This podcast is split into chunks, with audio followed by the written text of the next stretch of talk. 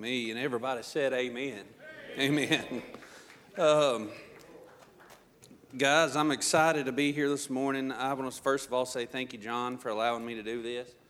Um, I never in a million years, being somebody that grew up on Beasley's Bend Road and Tomlinson Road, that I've passed this church a million times growing up. I passed this church every single time I came to town. I passed this church every time I went anywhere. And I can stand humbly today and say, Thank you, God, for what He has allowed me to do.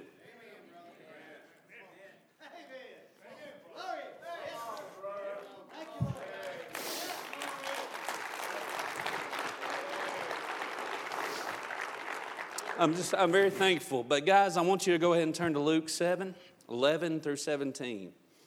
The title of this message is I Say Unto Thee, Arise. I say unto thee, arise. Um, I'm thankful today. I'm thankful for what John has allowed me to do. I'm thankful for what Jesus has allowed me to do. Uh, Adrian Rogers said it best. They said, Adrian, are you the best preacher in all the world? And he said, No, I'm not the best preacher in all the world, but I do tell you that I preach the greatest gospel in all the world. And that it is not about us, but it is about Him. And He is good, and He is merciful, and He is everything that He claims to be. Amen. Uh, this year has been wonderful. I'm, I'm celebrating my first year here, and uh, I can just stand in awe of every single day that I come. That I'm like, man, Lord, thank you for what you've been allowed me to do. Now, this year has not been perfect. Uh, I didn't know my nickname would be what it has become. That we could do without that one. I didn't know that my first baptism would be outside, John, and that it would go so awry. I forgot all the words to the to the baptism. I mean, it happens. And even my first prayer here, I had just gotten started. And I stood right here and I was a nervous wreck. Yeah, I'm a nervous wreck. That's I just suffer with it. It is what it is. I'll work these buttons clean off this jacket today. It is what it is. but I remember the first time that I got to pray and I said, Dear Lord, I just got one word for you. Thank you.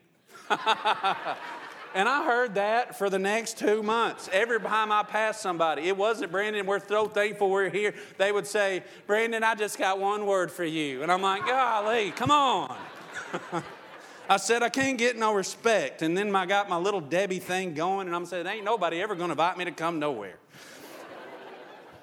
but I am thankful. And uh, today I got to this message. I have been preparing for about a month or so, but it wasn't this message that I had been preparing the whole time. Uh, I thought I was going three or four different ways. And I'd go into Chris's office or Troy's office or John's office, and I'd be coming and I'm getting books, and I'm, Lord, you're going to let me do this, and this is what I'm going to do. And then it wasn't a week ago that he said, That ain't what you're going to do. You're going to preach this. And I said, Okay, Lord. Just going to tell you a simple story about Jesus this morning. It's all about him anyway, amen? It ain't about me. It's not about how smart that I want to try to pretend that I am because I'm not. God, uh, He is able to use anybody. And if I can stand before you today and give you any kind of encouragement that if God can use me, He can use you. And that if He can uh, do what He has allowed me to do, He can do it with you. But just going to tell you a story about Jesus. And this story is about two crowds. It was two crowds, and we're going to read in Luke 7, starting in verse 13 and 14. It said, And when the Lord saw her, saw her, he had compassion on her. And he said unto her, Weep not. And he came and touched the bier. And they that bare him stood still. And he said, Young man, I say unto thee, arise. Can we pray? Dear Heavenly Father, Lord, just thank you for your blessings that you give us. Thank you for those that are here today. Uh, Lord, don't let it be about me, but let it be about you, God. It's all about you. We're all here today because of you. Lord, Lord, let us not be here for obligation. Let us not be here because of habit. But let us be because we want to be closer to you and seek you. And Lord, I know today that there are all kinds of people in this room. There are people that are suffering, there are people that are struggling, there are people that are lost, and there are people that don't even know why they're here, but you know why they're here. And Lord, I pray, God, today that you do only that, what you can do. And what you did in my heart so many years ago, I pray that you still do today and you save souls. In Jesus' name, amen. So we see two crowds today. One crowd is traveling in absolute despair. Now, I want you to get your mind of what this woman was going through before we kind of get going. Amen? This woman was traveling in absolute despair. This woman has just about to bury her only son. I mean, imagine that. That is horrific. And not only is she about to bury her only son, she is a widow. So she is about to be left all alone. The, the, the message picks up with her following the parade of people to the graveyard. As she walks, I have no clue what was going through her head, but it must have been absolute torture in her mind.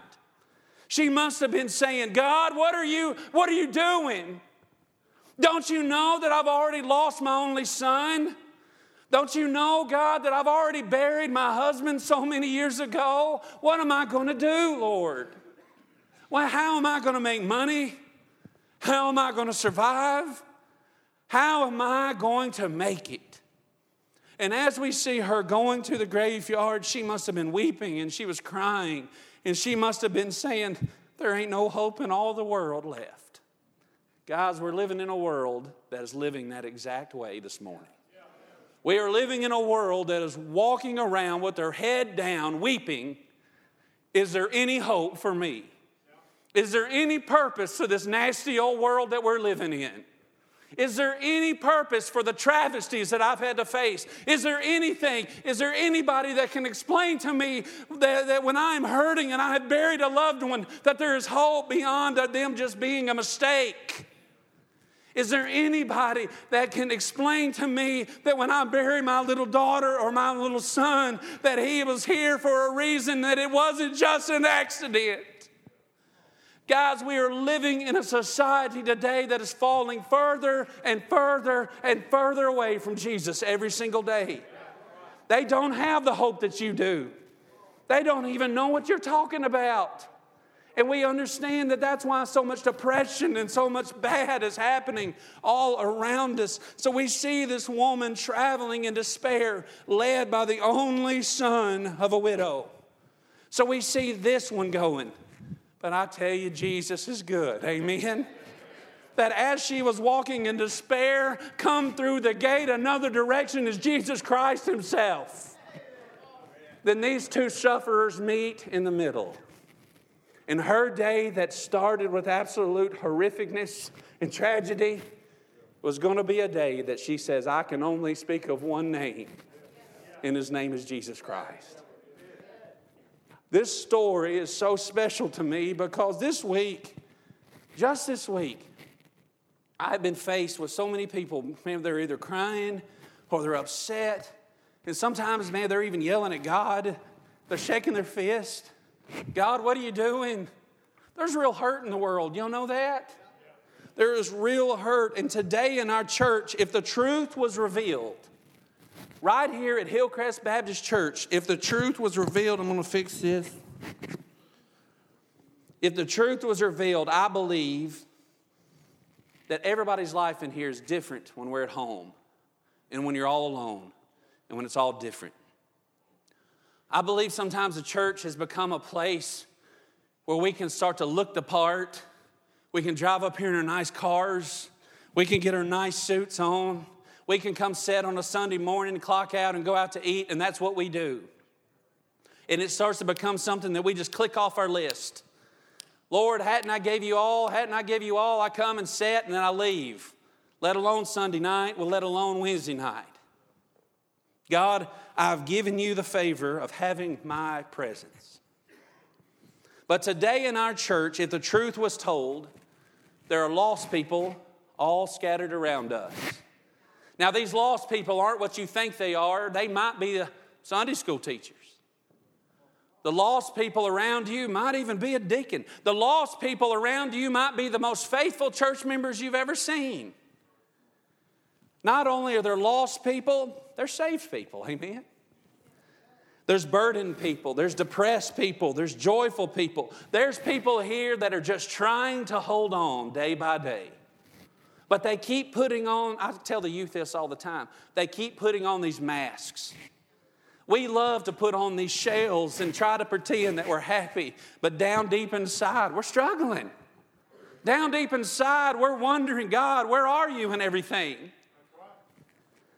They're joyful. They're trying to hold on. There are marriages that are suffering. There are children that have went astray. There are sick. There are people worried about sick. They're worried about lost loved ones. And they're struggling to move forward and they're seeking answers and wondering where God is. That's the truth. We're not perfect, but we serve a perfect Savior. Amen. But if the truth was revealed, that's what's going on in our audience today. And you may try to hide it, you try to mask it. But there in your seat, from the balcony on down, if I could put a camera in your life that showed every bit of your life, it would show something different. It would show what we really are. And all I am is a wretch saved by God's grace. Amen. And the closer I get with God, the more He shows me that I'm a wretch even more. But His grace and mercy feels so much greater every single day. But my friend, you aren't forgotten. Still seeking. He is still seeking. He is still saving. And He is still on the throne. Amen? And that's what He was doing for this lady today. And we're about to get started. In verse 11, verse 12 verse 11 through 12. And it came to pass the day after that he went into a city called Nain, and many of his disciples went with him, and much people. Now, when he came nigh to the gate of the city, behold, there was a dead man carried out, the only son of his mother, and she was a widow, and much people of the city was with her. This woman, as we see, she was spiritually, emotionally, and she was soon to be financially bankrupt. This woman had hit rock bottom. She had nowhere to turn and nowhere to go. Now, I know what it's like to be all three of those things. There was a time in my life that I was very spiritually bankrupt. I was in a hole, and there's no way that I could do any good work to get out of it. Not only was I spiritually bankrupt, I have become emotionally bankrupt from time to time, where my only hope is in Jesus. I don't know where to turn. Many of you have heard the story about me and my wife, but I tell you, there was a time that I couldn't even pray. I was so upset. But I had the people of God praying for me, and through that, I know that He is who He says He is. Where I'm weak, He is strong. But then also, she was worried about her financials. Now, I'm going to say her a little funny story. I like stories. So, we're going to, this is going to be a funny story, I hope. When me and my wife were dating, uh, and I never was much into fancy stuff, y'all. Like these shoes, I just got Saturday for y'all. Y'all know that? I got these just for you. That's how much y'all meant to me. I was gonna buy new shoes. But, anyways, I never was into a lot of fancy things, you know. I was just, you know, I grew up pretty simple, you know, I was blessed. I have what I have. But me and my wife started dating. And our first Valentine's came around. And I said, well, man, I want to go. You want to go somewhere out to eat? Now, I've never been to Nashville. I, I lived in Lebanon, never went to Nashville. Never grew that, and I, just, I ain't going there. And so I said, but Nashville's where all the nice restaurants are, you know. I said, well, you know, what do you mean nice restaurants? Oh, Charlie's, right? And that's what I was, that's what I was, that's what I'm thinking. And she said, no, Brandon, I would love for you to go and take me out. And I said, okay, well, I'm going to take you out. And man, I had, I had quizzed everybody. I had a specific restaurant in mind. And I had asked everybody, how much does it cost? Back then, we didn't have phones like we didn't. I couldn't look it up. I didn't have internet at home. And so I'm like, I'm going by what people said. I said, How much does it cost? And they all told me about 85 to 90 bucks. And I'm like, Woo, that's expensive.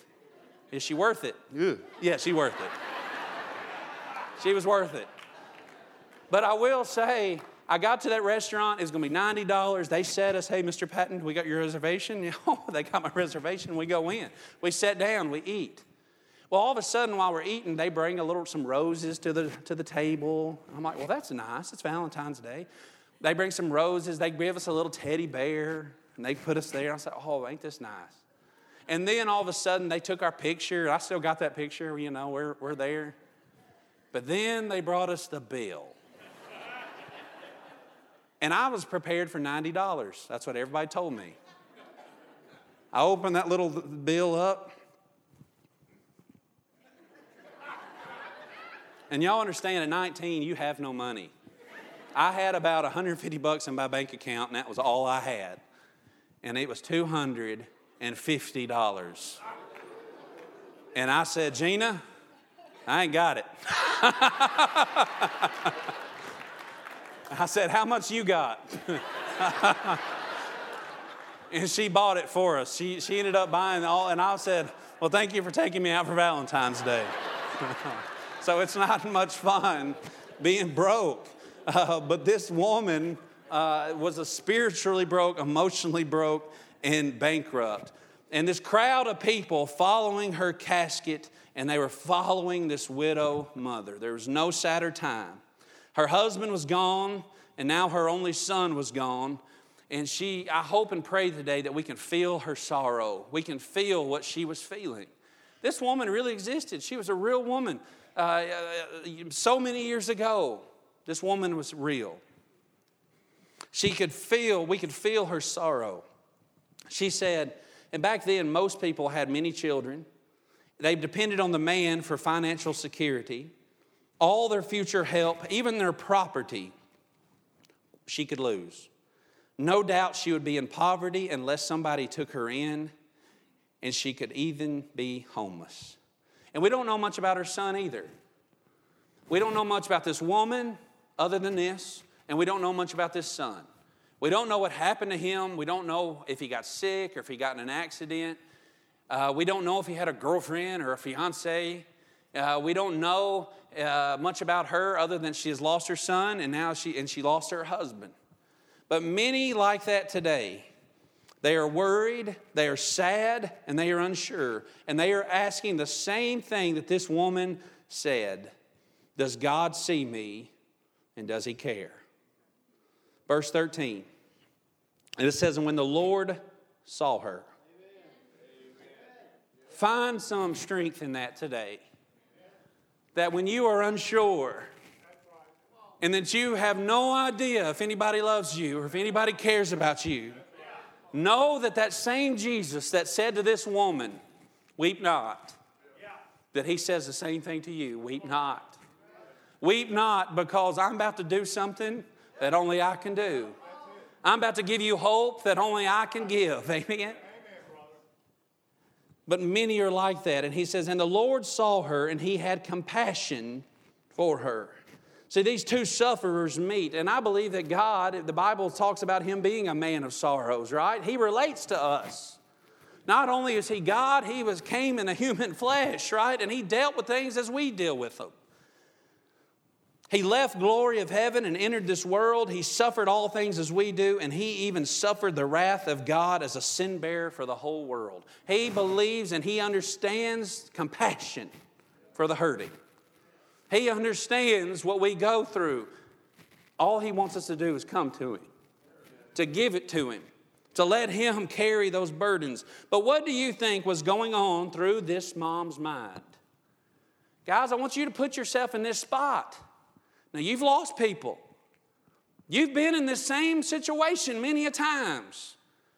Growing up in church, you go to a lot of funerals. I had met one, uh, yes, there's times that you're happy that they're Christians, but man, they're all sad. There is something very sad about following a casket out of Ligon and Bobo or Sellers Funeral Home. It is very sad to see a casket shut for the last time. It is very sad to be following that line behind the police officer into the graveyard. It's very sad. They take that casket out, they say a few words.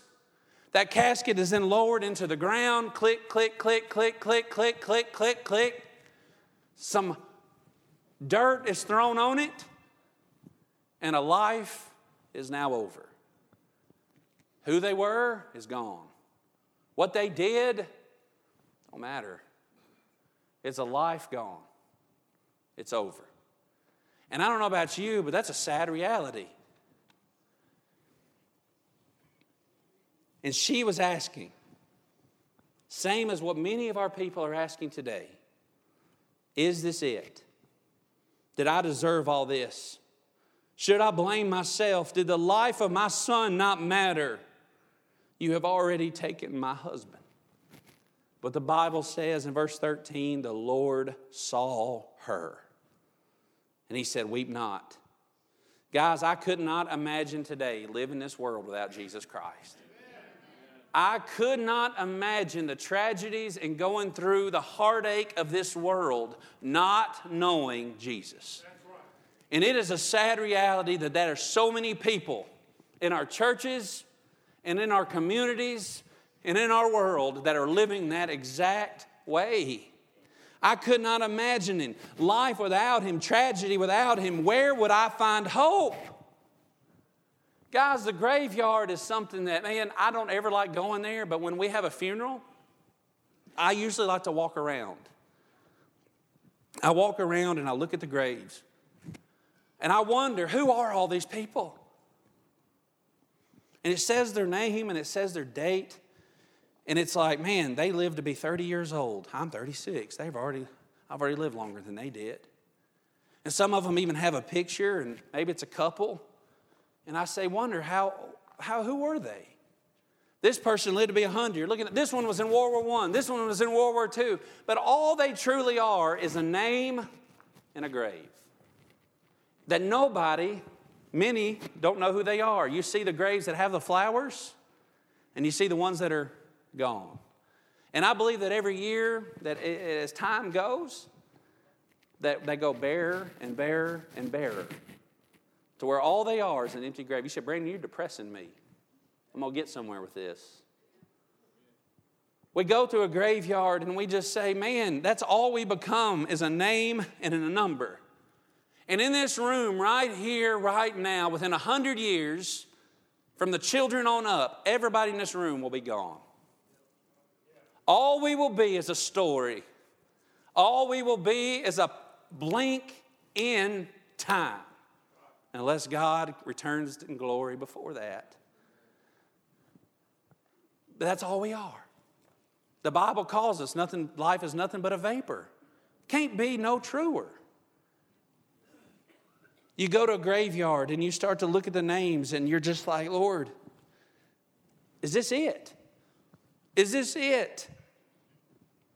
And I've seen people that have tragedies in their life, and maybe it's a baby or Maybe it was a, a soldier that died in the Revolutionary War. I don't know. And all they are is it, it, people forget in time as, as years go and years go and years go and years go, we're forgotten. Everybody in this room is going to be forgotten one day. That's sad. But as we see those graves and we look at them, we see that revolutionary uh, soldier. We see, there used to be a graveyard where I, I grew up. The graves were all sunken in. Nobody ever went there. It was all weeded up, and gr- trees had, had took over the graves. Lord, what does it all matter? Well, this woman right here is uh, uh, going to give us an example. This man who's dead is going to give us an example why it matters. Because though you might disappear into history, God knows you by name. He knows everybody that has ever lived. He knows everybody that has ever existed. And He cares and loves every single one of them the same. And though that I might be forgotten one day, I can know and I can have the great hope in Jesus that one day I'm going to get to go to heaven, that one day He's going to say, Son, welcome home. Guys, that is the greatest hope in all the world and be comforted to know that Jesus knows you. That you are not forgotten, that He knows you by name. It is a reminder of our own fate, but it is also a reminder that God gives us purpose and He knows us. Verse 14. This woman was thinking these things. He, she was thinking them. She said, Lord, what am I going to do? Uh, I don't know what I'm going to do. And in verse 14, it says, And he came and touched the bier, the casket And they that bare him stood still. And he said, Young man, I say unto thee, arise. Jesus, at this very moment, was walking. He sees the woman in hurt. He sees her struggling. She's walking one direction, he's walking the other. He walks and he says, Woman, weep not. He touches that casket, which made him ceremonially unclean in those days. People wouldn't, they would have said, Don't you touch that dead man. I'm thankful today that God touched this dead man, that he touched me, and that he saved me. And this young man, as he touched that casket, the Bible says that that man's eyes popped wide open and that he rose up and he said, Mama, what happened? but I'm home. And it says that the people were like astonished. They were scared. I'd be scared too, but I think they were just excited that a prophet, they said a prophet had come. No, a prophet didn't come, the God Himself come. And they said, Lord, uh, I, I'm amazed by this. An enemy has been defeated. An enemy has been defeated. And I remember the day when Jesus called me. I remember the second when he said, Brandon Patton, young man, arise that you can continue to live in this filth that you're living. You can continue to live in this unpurposeful life that you've been living, or you can give your life to me.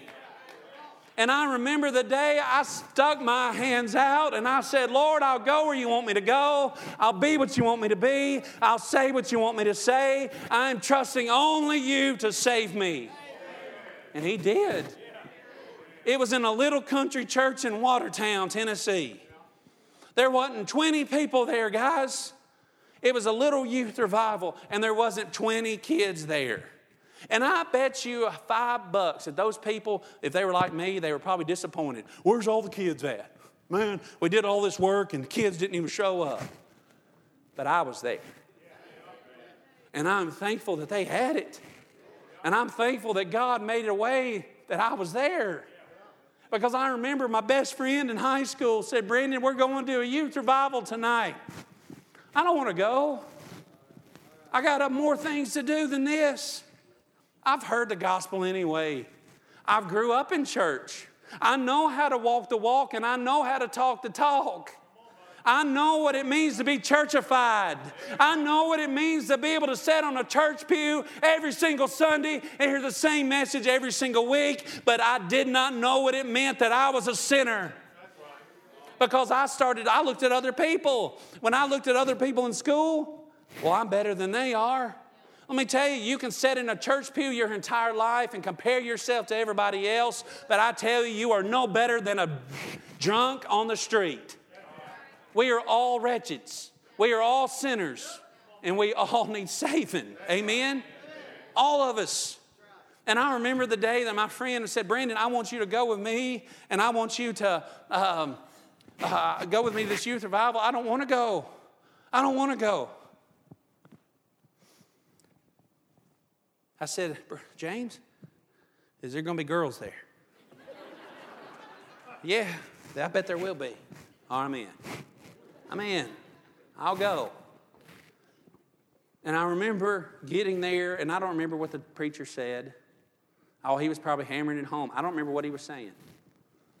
But I remember for the very first time in my life, I was sitting three or four rows back. I seen kids distracted. I seen people doing their own thing. But I have never, ever experienced a moment like that in my life where God looked down into Brandon Patton's heart and said, Brandon, I love you, and you need me. And I remember sitting in that pew, and that preacher would talk and talk and talk, and I would say, Shut up, shut up, shut up. It was conviction that fell on my heart.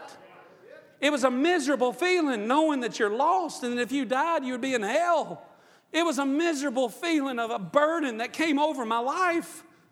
And I just remember sitting there like, man, I just want to get out of here. Just let me get out of here. Can anybody give me a witness of how this feels? Where were you when God pulled you out of the mess that you were in? I remember the day that He said, Brandon, I called you by name, and He started speaking to my heart. And he said, Brandon, and that preacher got to the end of that message and he went through all the sinner's prayer and all that stuff. And I said, Lord, this didn't save me one lick. I did every bit of it. I said, Lord, I, raised my hand. He said, Look at me. I looked at I said, Lord, I'm still lost. And the next moment changed my life, guys. He said, I want you to get up out of your seat in front of all these people. And I want you to unashamedly tell everybody in this room what God has done for you. And I remember my butt left the seat this much, and the Lord came into my heart for the first time, and for the only time. One step of faith. God calls us to trust Him by faith. Not a big amount of faith, a little amount of faith, and a big, mighty Savior is all you need. And so the reason I say this, and I came up with this sermon, and I said, Lord, why do you want me to be? For one, I want every Christian in this audience to never forget what God has pulled you from. That you were a dead man, that you were a dead woman, that you, that is what you were before Jesus Christ. Before Jesus, you had no hope. You had no reason for being here. You are no more worth than a book in a pew. That's what the world was telling you. But when God swept into your life, He changed you, He gave you purpose, and He gave you new meaning. He gave you a flag to follow. He gave you all of that. And He gave me hope for a future. He gave me hope for heaven. He gave me hope in times of need. He gave me hope in times of worry. He gave me hope in times of stress. Remember that. Too many Christians today walk around in such just here habit that God has become a habit. Let me tell you something if God has become a habit to you, this altar is a special place. Do not ever let God become a habit. Do not ever forget where He pulled you from. And then for those that are lost, for the Christian today, remember your life and what your life would be without Jesus. And for the lost person, know what your life can be with Jesus. Go over to Romans 12, and I'm almost done.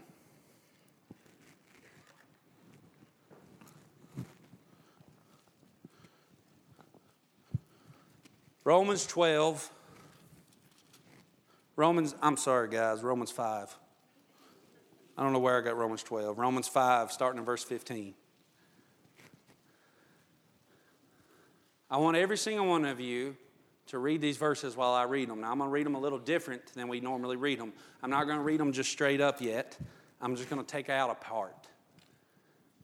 Now, often we leave God out of our lives. We, we make him a habit. We, make, we just come. We, don't, we forget where we have been, where we've become. Now, also, lost person today, know where you are.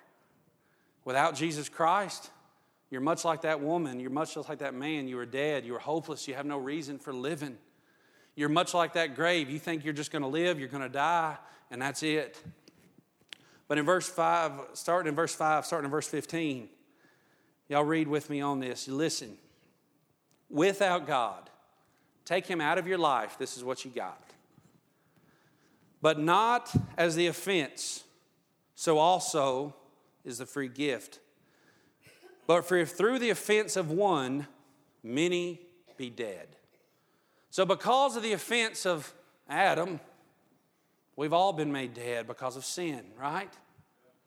And not, in verse 16, and not as it was by one that sinned,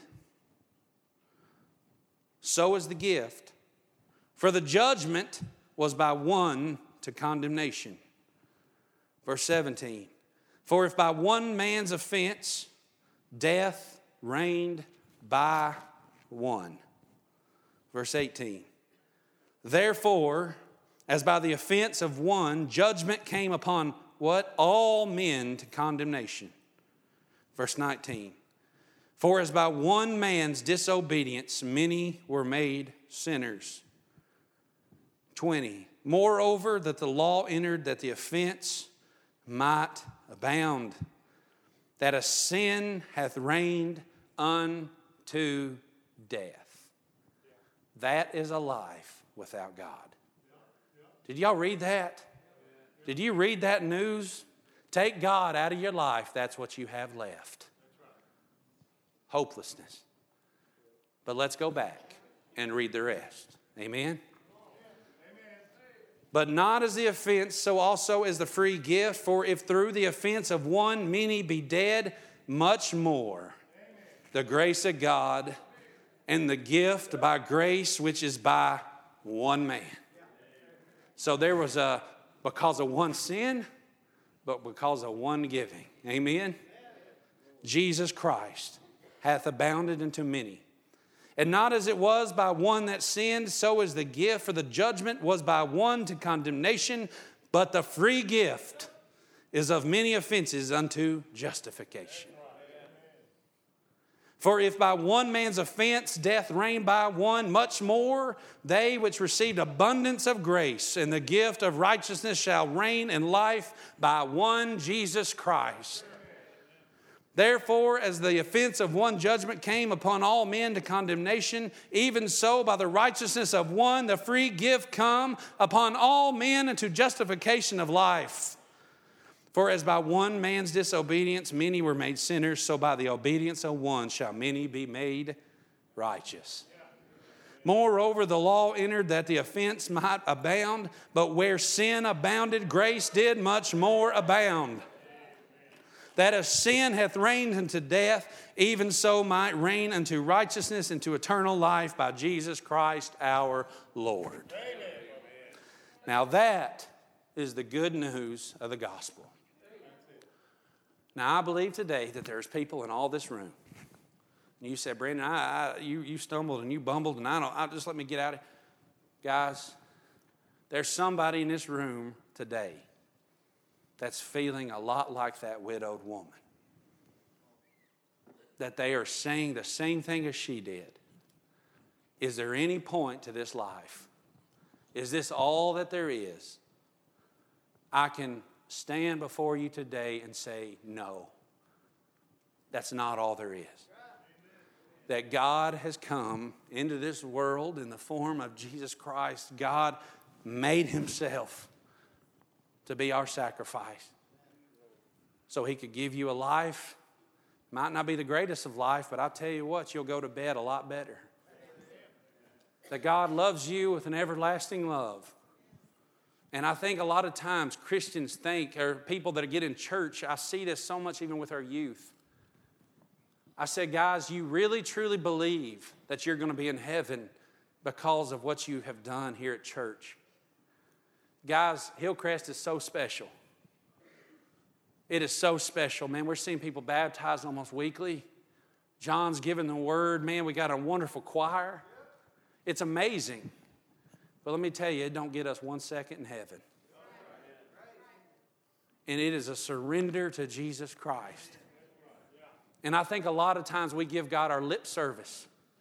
And we fall into the world because what I'm seeing with our kids is that we compare ourselves to everybody else. And even though we don't mean to, we do. Because we look at everybody else and say, man, I'm better than all the world around me. At least I am in church on Sunday morning. Let me tell you something Judas was in church every Sunday morning too with Jesus. Jesus seen the miracles. He's seen what God did every single time. He followed him everywhere he went. But at the end of the day, Judas was lost. And let me tell you something don't let a church pew blind you. That you need God as much as anybody needs Him that you need Him. You got to have Him. You are the whosoever. You. But the good news is that God died for the whosoever. And that whosoever shall call upon his name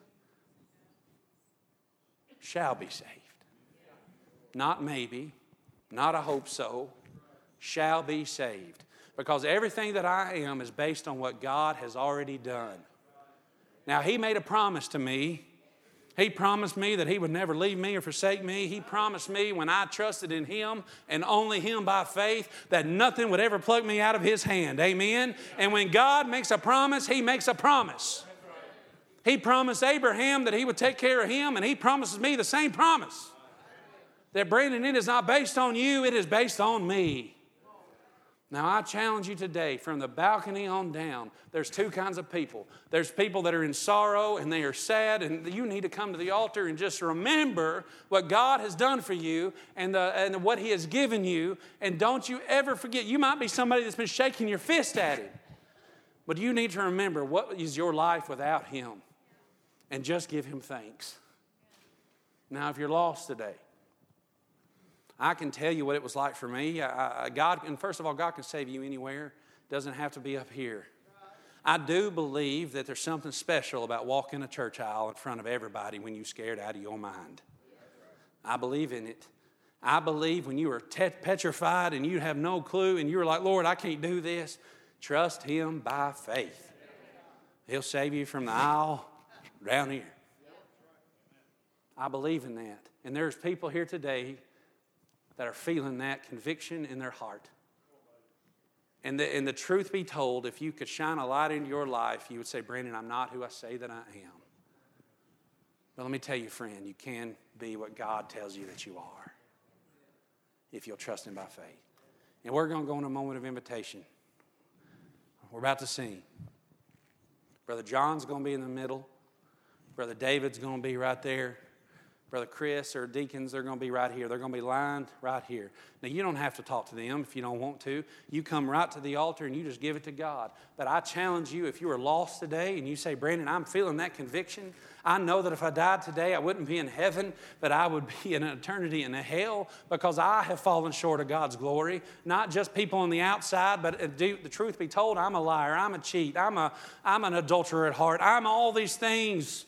That's what I truly am, and that's what I, this soul center is. But God is good, and I want you to come by faith, trusting only Him to save you. It's not about putting Him in a test tube and trying to figure God out. You can't figure God out. But it is trusting in what He has already revealed in His Son, in the God's Word. And you take one step out of that pew and you go grab somebody by the arm and say, I want to be saved.